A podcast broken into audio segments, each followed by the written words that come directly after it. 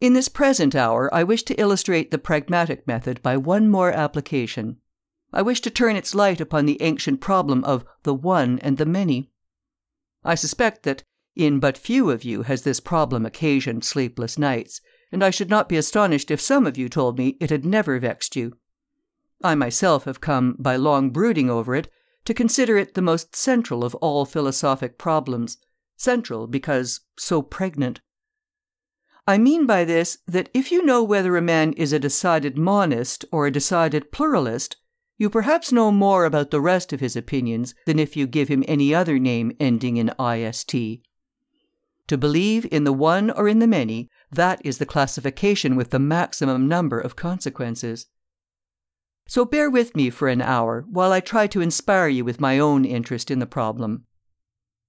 Philosophy has often been defined as the quest or the vision of the world's unity.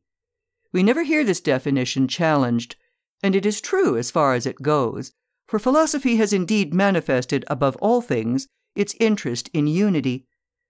But how about the variety in things? Is that such an irrelevant matter?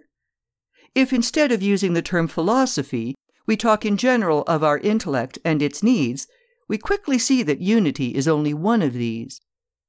Acquaintance with the details of fact is always reckoned, along with their reduction to system, as an indispensable mark of mental greatness.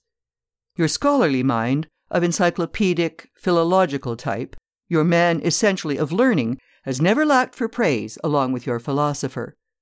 What our intellect really aims at is neither variety nor unity taken singly, but totality.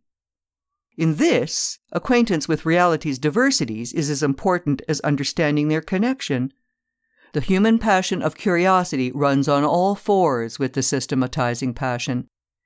In spite of this obvious fact, the unity of things has always been considered more illustrious, as it were, than their variety.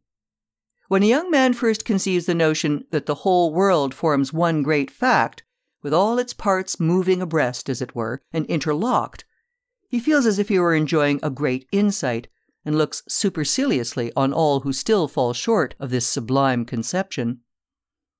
Taken thus abstractly, as it first comes to one, the monistic insight is so vague as hardly to seem worth defending intellectually. Yet probably everyone in this audience, in some way, cherishes it. A certain abstract monism, a certain emotional response to the character of oneness, as if it were a feature of the world not coordinate with its manyness, but vastly more excellent and eminent, is so prevalent in educated circles that we might almost call it a part of philosophic common sense.